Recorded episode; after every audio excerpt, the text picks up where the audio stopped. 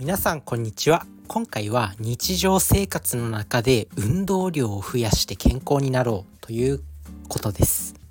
まあ、自分自身は管理栄養士として食事とか栄養だけじゃなくて、こういう運動であったり健康に携わること全てにおいて、まあ、勉強して発信していきたい、そして多くの人を健康にして幸せにしたいっていう、まあ、幸せにするっていうこのね目的があるんで、まあ、今回は運動に関してですね。でまあね日常生活、まあ、たくさんの人みんな忙しいと思います。まあ、自分自身今現在東京で働いてるんですけど、みんな忙しそう。もう朝の満員電車にぎゅうぎゅうになって、でせかせかと歩って、でまあ何帰りも帰りでまた満員電車に乗ってせかせかと歩って、で自宅に帰るというのを毎日毎日目撃しています。そういう光景を。でその中の一部分に自分もなりつ、なりつつあるというか、まあなってますね。でまあそんな中で運動の時間取れない人ってたくさんいると思うんですよ。まあ運動取れてないんだろうなみたいな人多いと思います。自分が見ててもなんかそんなイメージの人多いですね。まあ、そんな中で日常生活でやっぱ運動をしないとどんどんね体が衰えていってしまう。でどんどんこう健康診断でも引っかかるようになってくるし、ちょうどそろそろ健康診断の時期なんじゃないですかね。まあそういうのでも引っかかるようになってきます。そんな中でやっぱ運動量を増やすっていうのは非常に重要なことなので、そんな日常生活の中で運動量を増やすテクニックですね。でまあ運動ってなんでこうめんどくさいとか、あとはやりたくないとかって思うのか、まあいろいろ要因があると思うんですけど、まあ、大きく自分自身はふたつあると思ってて、まずひとつめは辛いから。まあ、当然運動するとどこかに負荷が、負荷、負荷がかかって、例えば筋トレするにしても、まあこうね筋肉が痛くなったりとか、こうスクワットするにしても足が辛くなったりとか、まあ、人間って基本楽をしたい生き物なんでわざわざ辛いことすることないじゃんっていうね。でもある程度こう人間ってストレスがないとちゃんと健康に生きられないんですよ。なので負荷をかけることは大事なんですけど、基本人間は楽をしたいからこう運動したくないと、まあそう思って運動をしない。まあそれが大体の一つ目の理由ですかね。でもう一つ目の理由が、まあ、運動するとき、まあ、汗かくんですよ。で汗かくからまあなんだろう普段着まあ普段着スーツでなかなかランニングしようってなる人いないと思うんですよね。なんか普段着のカジュアルな格好でランニングしようとかする人いないと思います。まあランニングシューズに履き替えて、で速乾性のある汗の発汗性のあるペラペラの服を着てとかってあると思うんですよ。そういうのに着替えるのがめんどくさいっていうのがあると思うんですね。でもこのふたつの理由があるうち、まあ運動したくないひとつめの理由、その辛いっていうのはなかなかねやっぱ消せないとは思うんですけど、ふたつめのその着替えなきゃいけないっていう手間は省けると思うんですよ。要は日常生活の中で、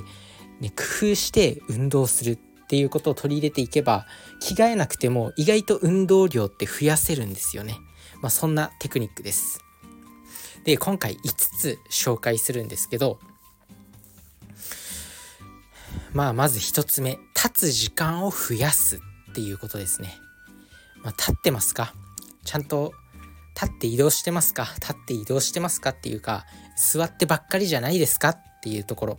で、これアメリカの研究で座っている時と立っている時の消費エネルギー量を評価した研究がありまして、でその結果では座っている時よりも立っている時の方が消費エネルギー量が多くて、立ち上がるだけで 体, 体重増加の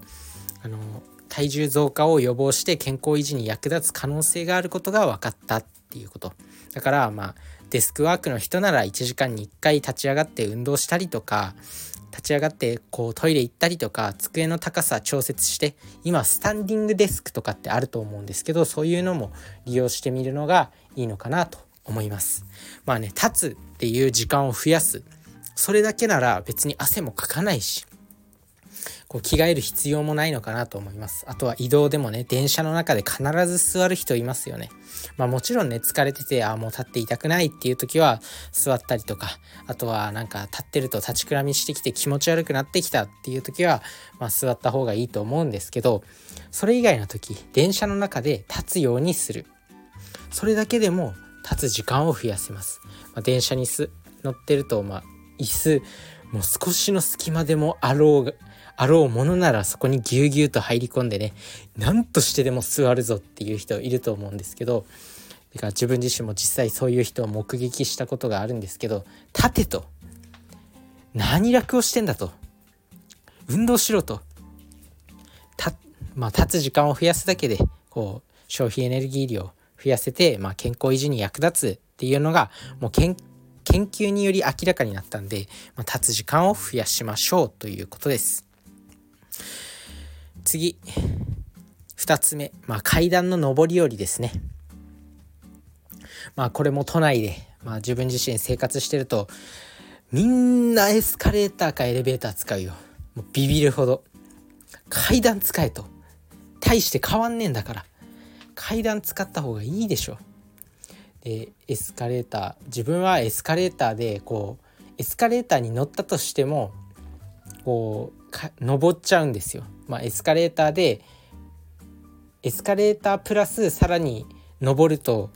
なんか早く移動できるじゃないですか。要はエスカレーターにずっと乗ってスーッと流されていくよりもエスカレーターに乗るプラス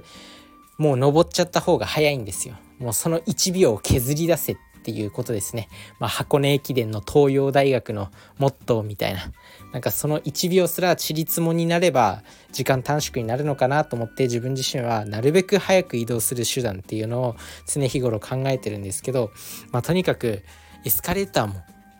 乗らずに階段使えと、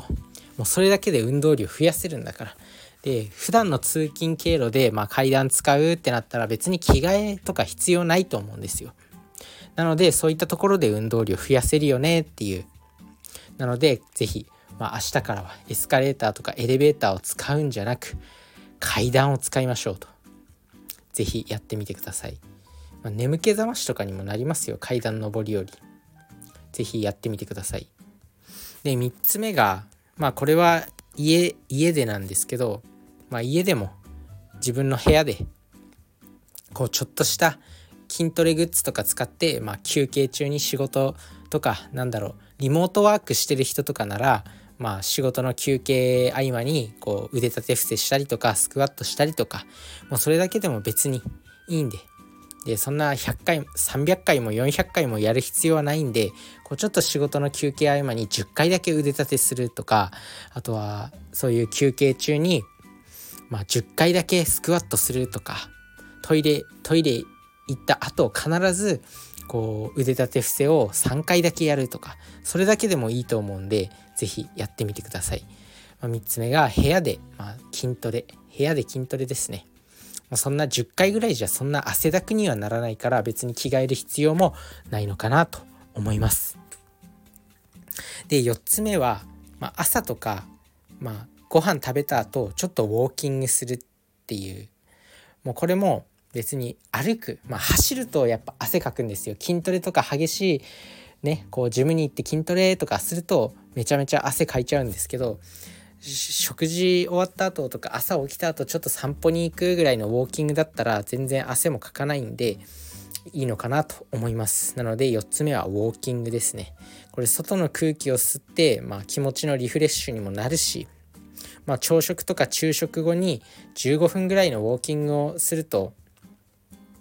まあ、血糖値の急上昇を抑える効果もあるんですよ。食後にちょっとウォーキングすると、まあ、血糖値の急上昇を抑えられるんですよね。やっぱ歩くっていうのはやっぱなんだかんで言って運動にはなるんで、でも汗はあんまりかかないよっていう、着替えなくていけるよっていう。でウォーキングぐらいなら別に辛くもないじゃないですか。正直運動のね、最初に言ったんですけど、運動をできない大きなふたつの理由っていうのは辛いことと、あと着替えるのがめんどくさいっていうことだと思うんですけど、ウォーキングなら別に着替える必要もないし辛くもないでしょ。毎日人ってなんだかんだ歩くでしょ。家の中だって歩ってるんだから。まあなのでぜひあの食後にウォーキングしてみてください。でいつつめ、家事ですね。家事、まあ掃除機かけたりとか洗濯物干したりとか、まあ、そういった家事も、まあ、体を動かす活動の一つなんですよね。まあ、食事を作ったり食器を洗ったり洗濯したりとか、まあ、これも結構運動になるんですよね、やると。だからなんだかんだママさんママお母さんっていうのはめちゃめちゃ運動してますよ。自分自身も大学生の時、まあ、一人暮らししてて、まあ、今も一人暮らしなんですけど、やっぱねあの食事作ったりとか食器洗ったりとか洗濯したりとか結構疲れますからね。本当に掃除、床掃除したりとかやってたんですよ、大学の時。あとは大学の時いっしゅうかんにいっかいもうにじかんぐらいかけてめちゃめちゃ作り置きを作ってタッパーに保存しておく、それをいっしゅうかんで消費していくっていうことをやってたんですけど、もうにじかんも台所キッチンに立ったらねもうヘロヘロですよ、本当に。そのぐらい結構家事っていうのはエネルギーを消費する活動になるんで、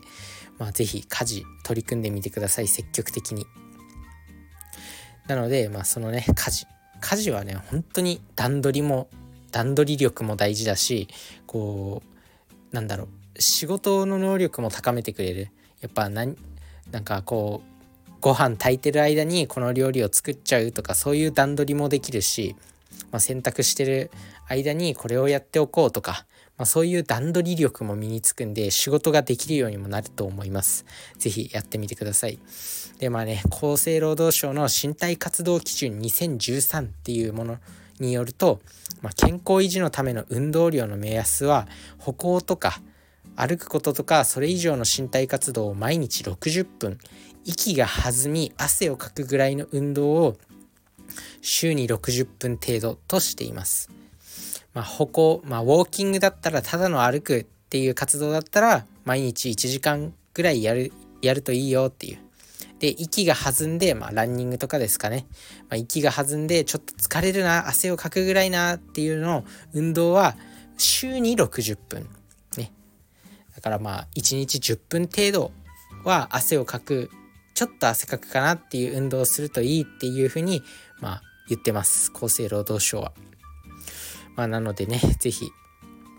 この日常生活の中で、まあ、こう活動量を増やす、まあ、今日紹介したいつつの方法ね、立つ時間を増やしたりとか階段上り下り、あとは床とかそこで、まあ、休憩の合間とかにストレッチとか筋トレしてみる、まあ、家でもね家でもトイレ行った後腕立て伏せとかしてみる。あとはちょ食後にちょっとウォーキングしてみる。あとは家事をする。